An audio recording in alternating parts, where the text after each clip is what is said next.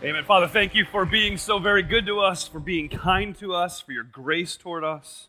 Now, Lord, I pray that you would open our eyes to see your word in ways we haven't before. I pray you would give us ears to hear the things that, quite honestly, are difficult to hear. Father, I pray that from this group, from this morning, there would rise up a, a number of people who are so fully committed to Jesus Christ that Carroll County and beyond is turned upside down for him.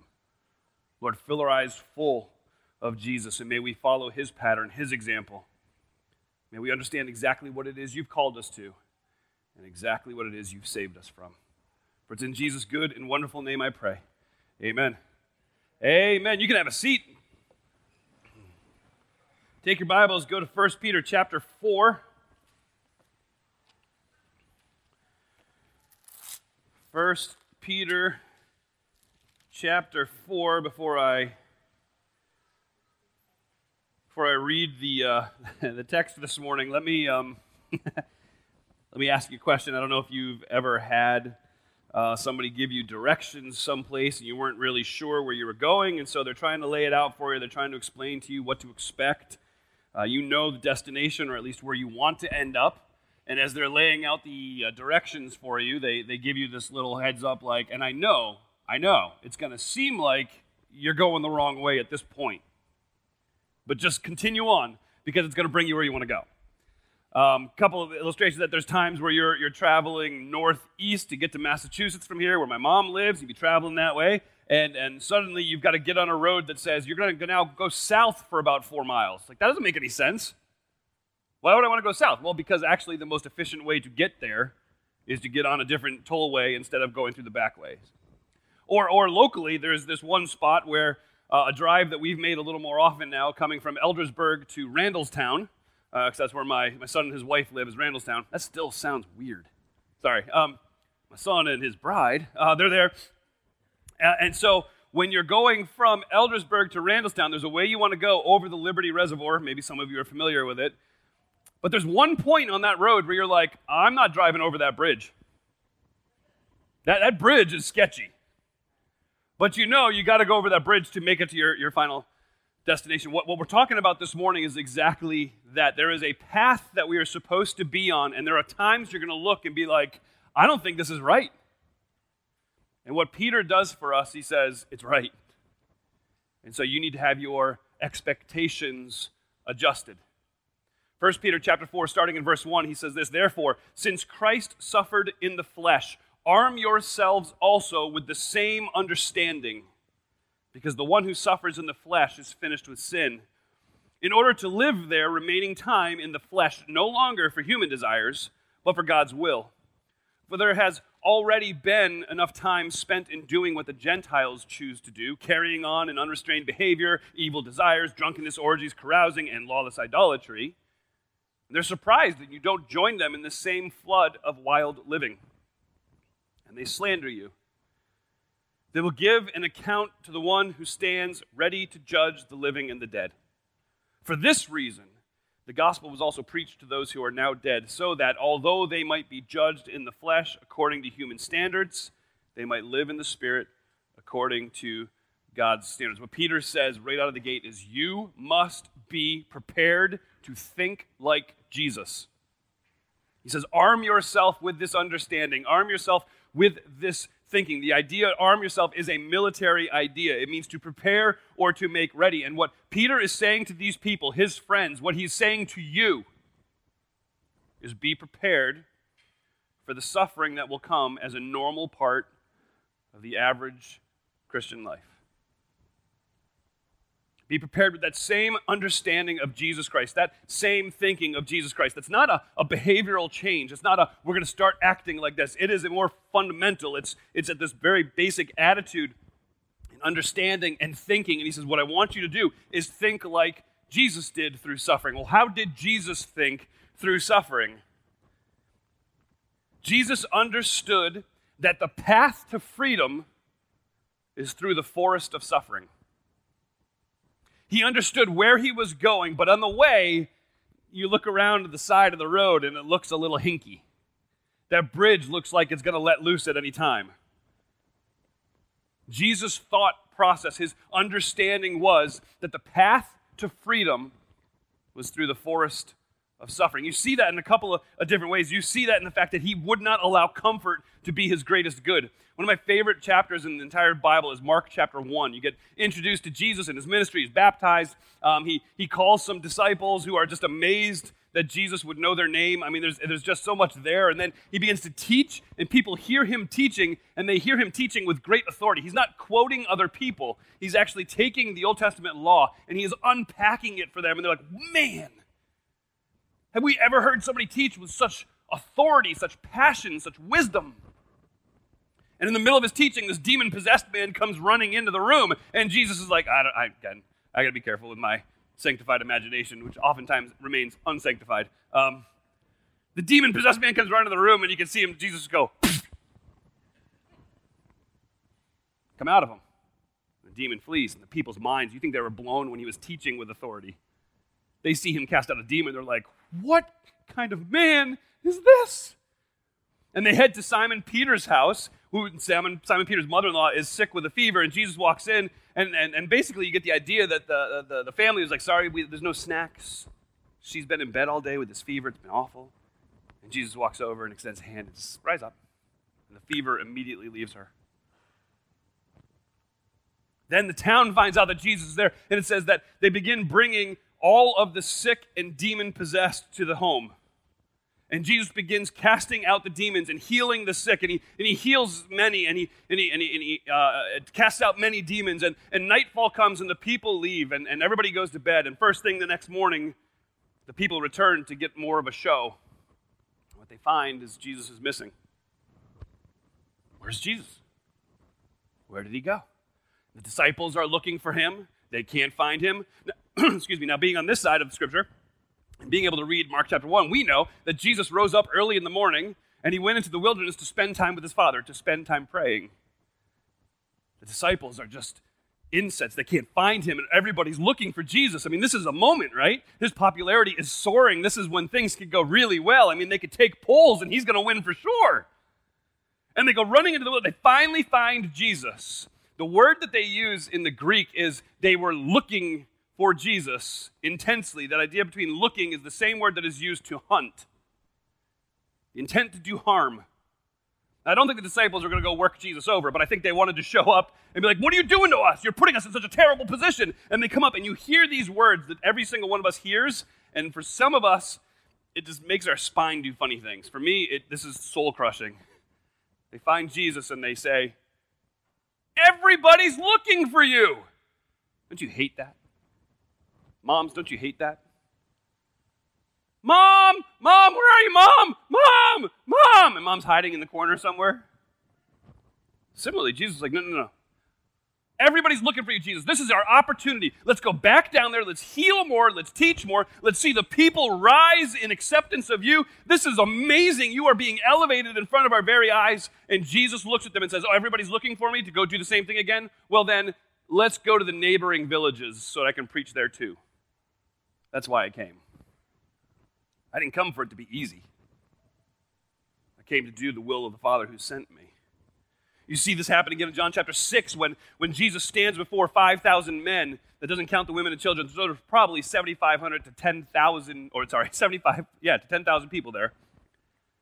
And, and they're hungry, and Jesus gives them food from five loaves, two fish, a little boy's lunch and there's enough to feed the crowd to capacity. They're, they're absolutely filled full. They have leftovers. They bring them back to Jesus, and, and Jesus can overhear the whispers of that crowd after he has fed them so miraculously. This is the one. Let's get him. He's, this is the one that can be our leader. He could be our king. Instant success, instant reception from the people. And Jesus overhears them, and he says in John chapter 6 Therefore, when Jesus realized they were about to come and take him by force to make him king. He withdrew again to the mountain by himself. The thinking of Jesus was I know I am not here just to let comfort be what guides me. I'm not here to take easy. What I'm here to do is do what God has called me to do, what the Father has instructed me to do. And in John chapter 10, verse 18, he says, Nobody lays, takes my life from me. I lay it down on my own. I have the right to lay it down, and I have the right to take it up again. I have received this command from my Father. It's not about doing what was easy, it's about doing what the Father has called me to do. He was completely committed to the purpose of the Father. You see that in that gorgeous prayer in Garden of Gethsemane, don't you? It, it, it's, it, it's so human.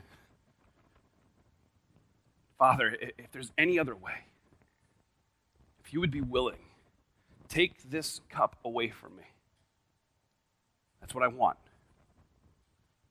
But nevertheless, not my will, but yours.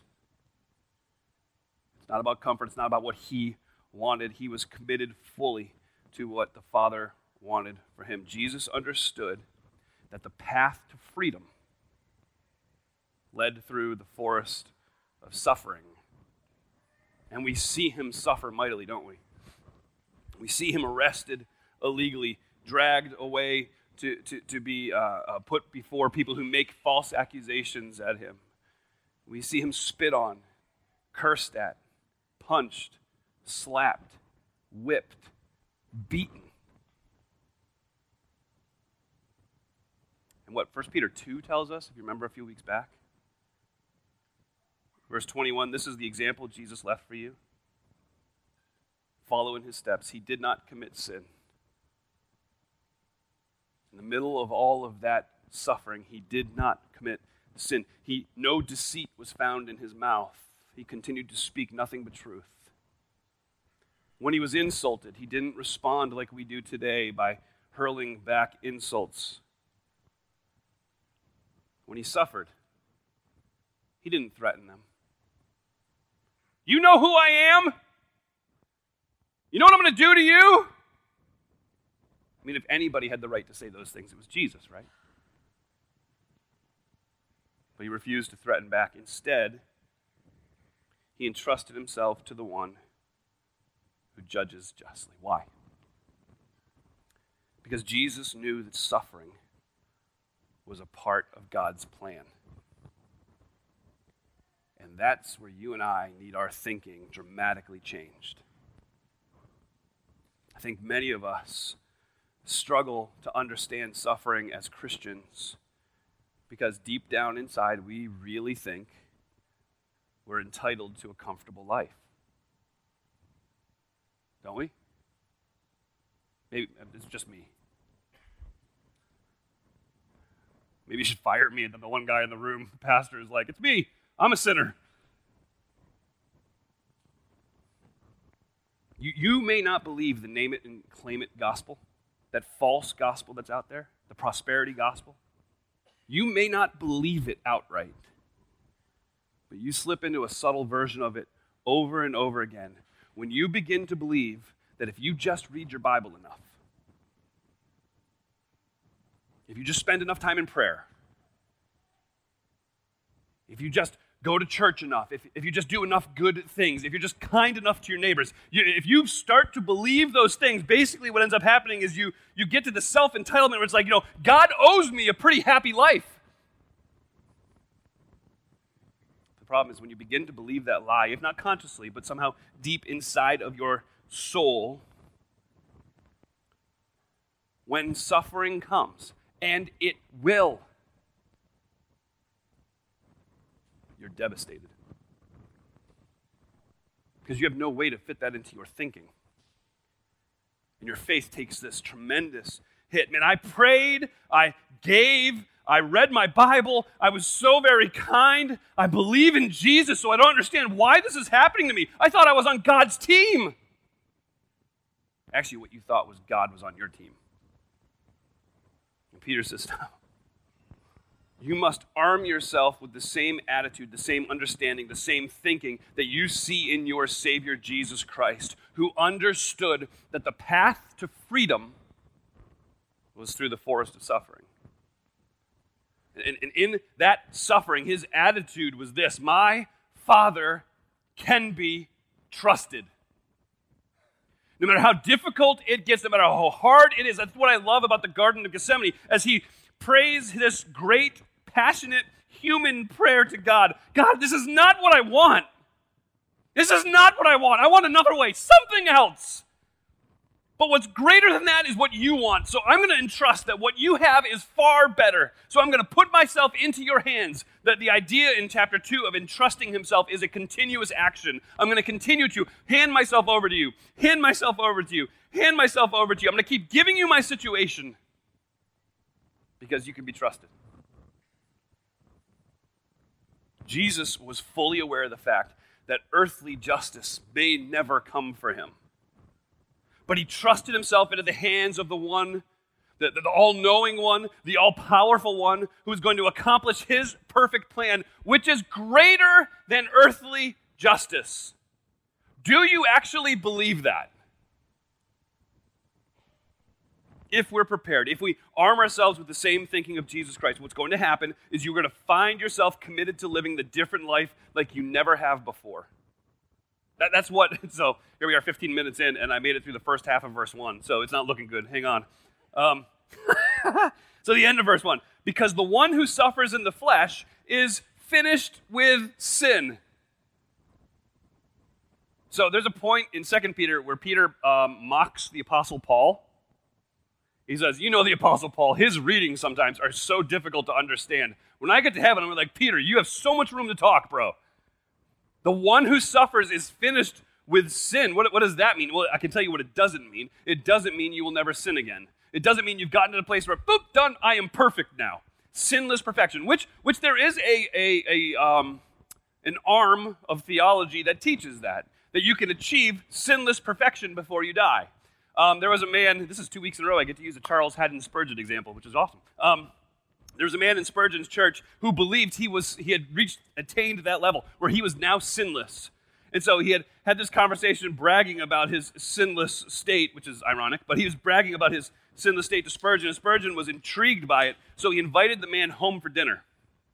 He said, why, don't you come to dinner with me? Let's sit down, let's have a conversation and talk this through. And so Spurgeon's sitting at dinner with the man, and they're, they're eating. And, and during the meal, during the conversation, the man just continues to repeat his claim over and over and over again I, I'm sinless, I am done with sin, I am without sin. And in the middle of the man saying those things, Spurgeon just very calmly reaches over and grabs his cup of ice water, throws it in the guy's face. And the dude begins to curse a blue streak. Spurgeon just kind of smirks at him.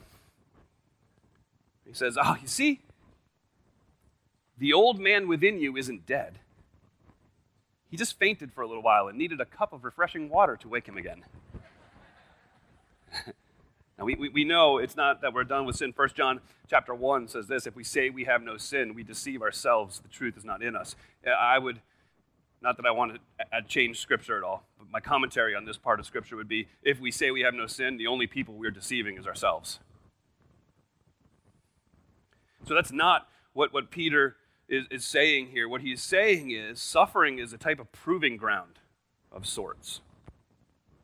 He's saying when you suffer and you cling to Jesus, you cling to, and continue to entrust yourself like Jesus did. You follow his example. The one who suffers in the flesh has made the decision to be finished with sin. I am no longer running back to that. It's way sweeter to cling to the one who can be entrusted than, than to continue to run to those things uh, that trip me up. I am I'm done with sin. I'm done running to the things that I used to run to. I am turning my back on those things. I'm no longer going after my ways. I'm going after God's ways. That what uh, verse 2 says. In order to live the remaining time in the flesh, no longer for human desires, my ways, but for God's will. So you're no longer living like the rest of the world, as suffering has purified you and tried you, pointed you in the path to freedom through the forest of suffering. Verse, verse 3 is fascinating to me. Peter, Peter says, Listen, enough's enough.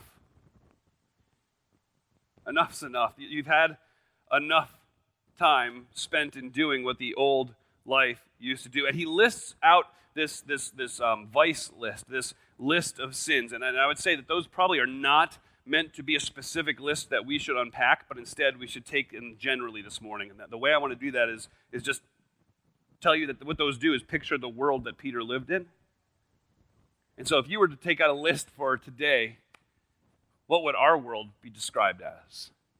Actually, you could use many of the same words, probably. Uh, our culture today, and especially in America, is not marked by the values and morals, ethics that Jesus taught and lived and calls us to in any way, shape, or form. So I was having a conversation with a random stranger. Go figure.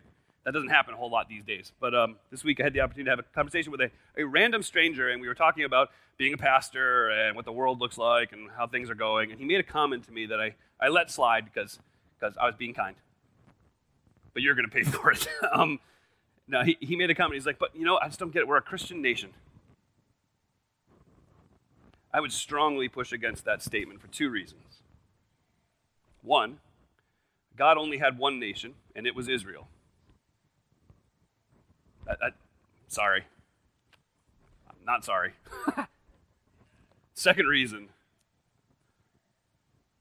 at best, America is nominally Christian. At best, we use the word well. In fact, what America has become is one of the most hedonistic, narcissistic, moralistic, and deistic countries in the history of mankind. Hedonistic, we, we, we will seek pleasure and avoid suffering at all costs.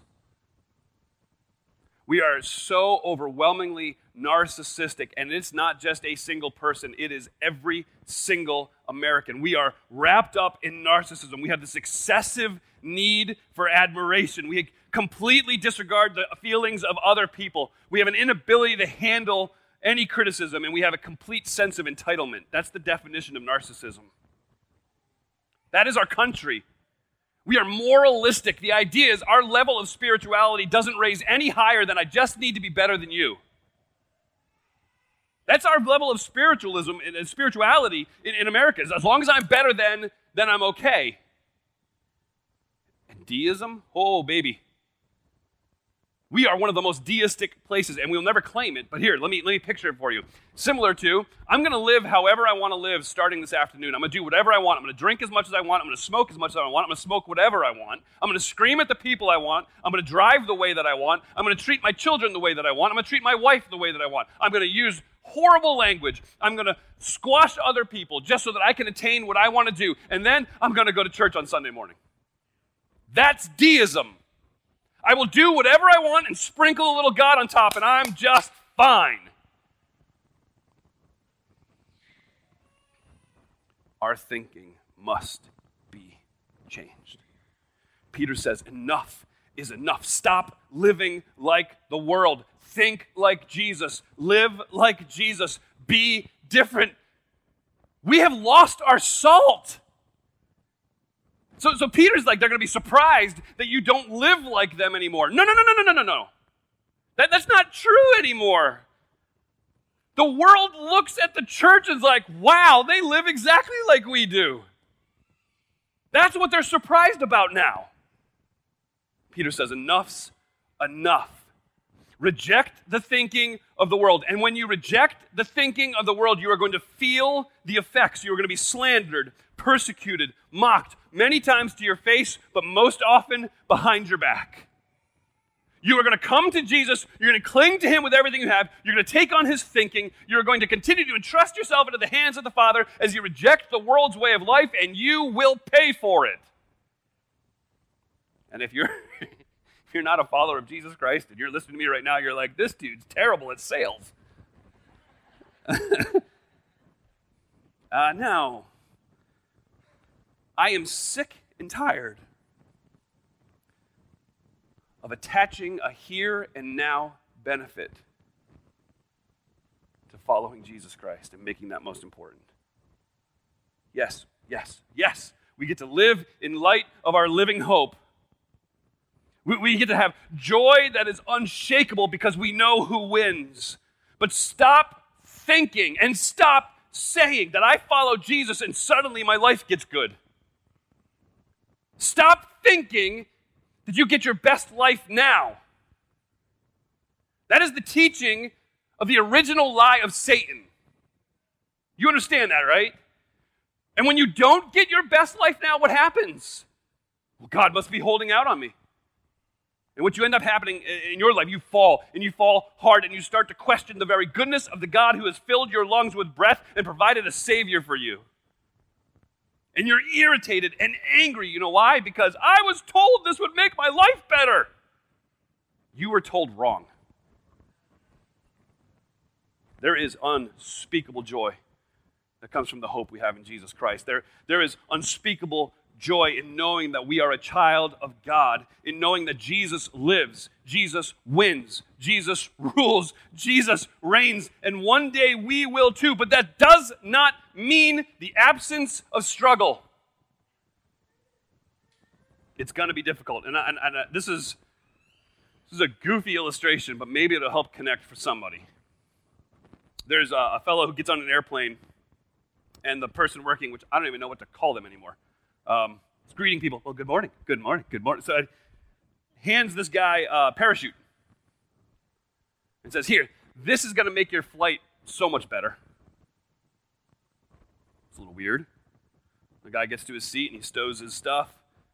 He's holding the parachute in his hand. He's like, I don't, I don't see how this is going to make my flight any better, but she, she said it would. So he buckles on the parachute. He sits in his seat. After a short amount of time, he realizes he can't sit up straight because the parachute's on his back. And, and he can't lean back. His shoulders are starting to hurt like crazy. Right? And his, his laptop's under the seat in front of him, and he can't reach it because he can't get it. So finally, in just a, a, fit of rage after hours of this, he just rips the parachute off and, and throws it to the ground. And, and, and he's angry because he was told a lie. Another man gets on the airplane. He's handed a parachute, but this one is told at some point in the flight, you're going to have to jump 25,000 feet. This parachute is going to save your life. He makes his way to his seat, goes through the same routine. He stows his belongings. He understands what the parachute's for, and he straps it on and gets it over his shoulders, and he sits in his seat. You know what? He can't sit up straight, but it's okay. Can't lean back, but he's fine with that. Doesn't even notice that it hurts his, his shoulders at all. And when other people begin to make fun of him for wearing a parachute on the plane, instead of it irritating him, they're met with an impassioned plea. The jump is coming. And that's what Peter's trying to get us to understand. The jump is coming. Verse 5, he says, They will give an account to the one who stands ready to judge the living and the dead. The jump is coming, judgment is coming, and there's nothing else that is needed for that judgment to come. Peter said it very clearly. He stands ready. Why hasn't he brought the judgment yet then? I don't know. But what I do know is every day that he doesn't return to judge the wicked is another day that he has given you to turn to Christ. Don't, don't look at God's patience in return as if he's forgotten what's actually happening. We don't know when it's going to happen, but he stands ready. Jump is coming. That, that's why we preach the gospel. He says that in verse 6. For this reason, the gospel was also preached to those who are now dead. Okay, that sounds creepy. It's really not. Peter preached, people accepted the gospel, some of them died after receiving the gospel, which is why he says, although they may be judged in the flesh according to human standards, because Hebrews 9:27, as is appointed unto man once to die. So, so that's the, the very essence of what he's saying. These believers have now died. And Peter goes on and says, listen, they, they may die because they're human, although they may be judged in the flesh according to human standards, but they might live in the spirit according to God's standards. They may die because they're human, but because they're in Jesus Christ, they're going to live. And Peter says, This is the type of thinking you need to put on. This is the type of understanding, the same understanding that Jesus had, that, that the path to freedom It, it's free, it's beautiful, it's wonderful, it's overwhelming, it's filled with joy and filled with hope, but it goes right through the forest of suffering. And it's worth it. It's worth the discomfort, it's worth the suffering because our hope is greater than this present moment. What Peter says is, Our hope outlasts death. Don't forget why the gospel was preached to you. It wasn't preached to you so that you could live a perfect, problemless life with a huge bank account and no tragedies. It wasn't preached to you so that you could walk through life as popular as could be, a little sort of demigod, and as people look at you and think, wow, this, this guy's something. The gospel was preached to you because the, the world's broken. Sin affects all of us. And we need a rescue. Because the jump's coming.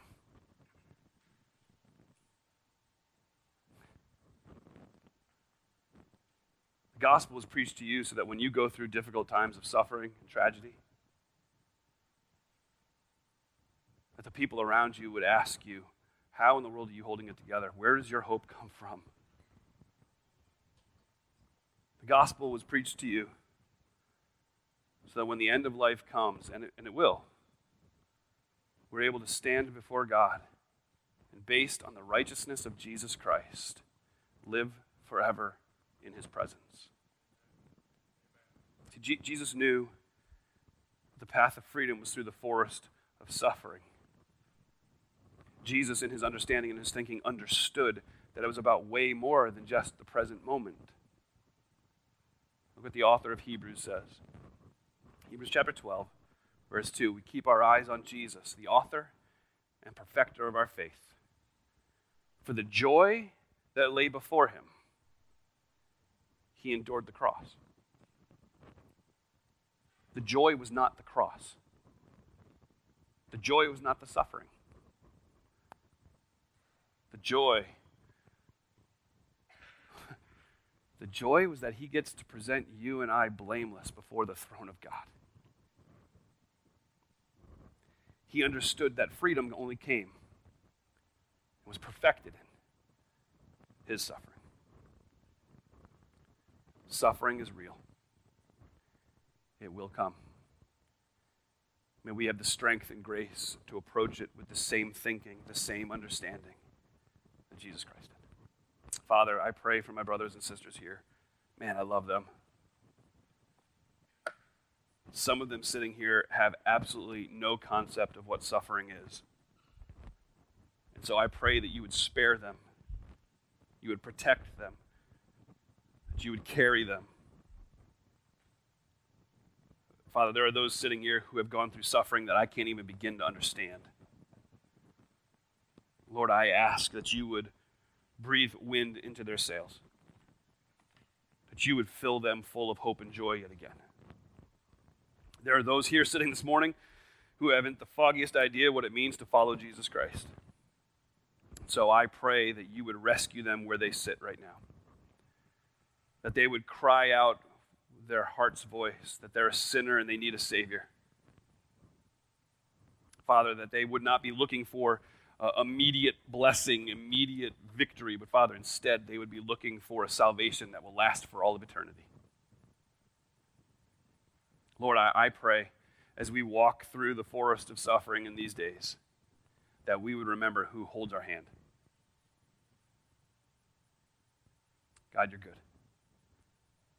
And we can trust you. And we're thankful. For it's in Jesus' good name I pray.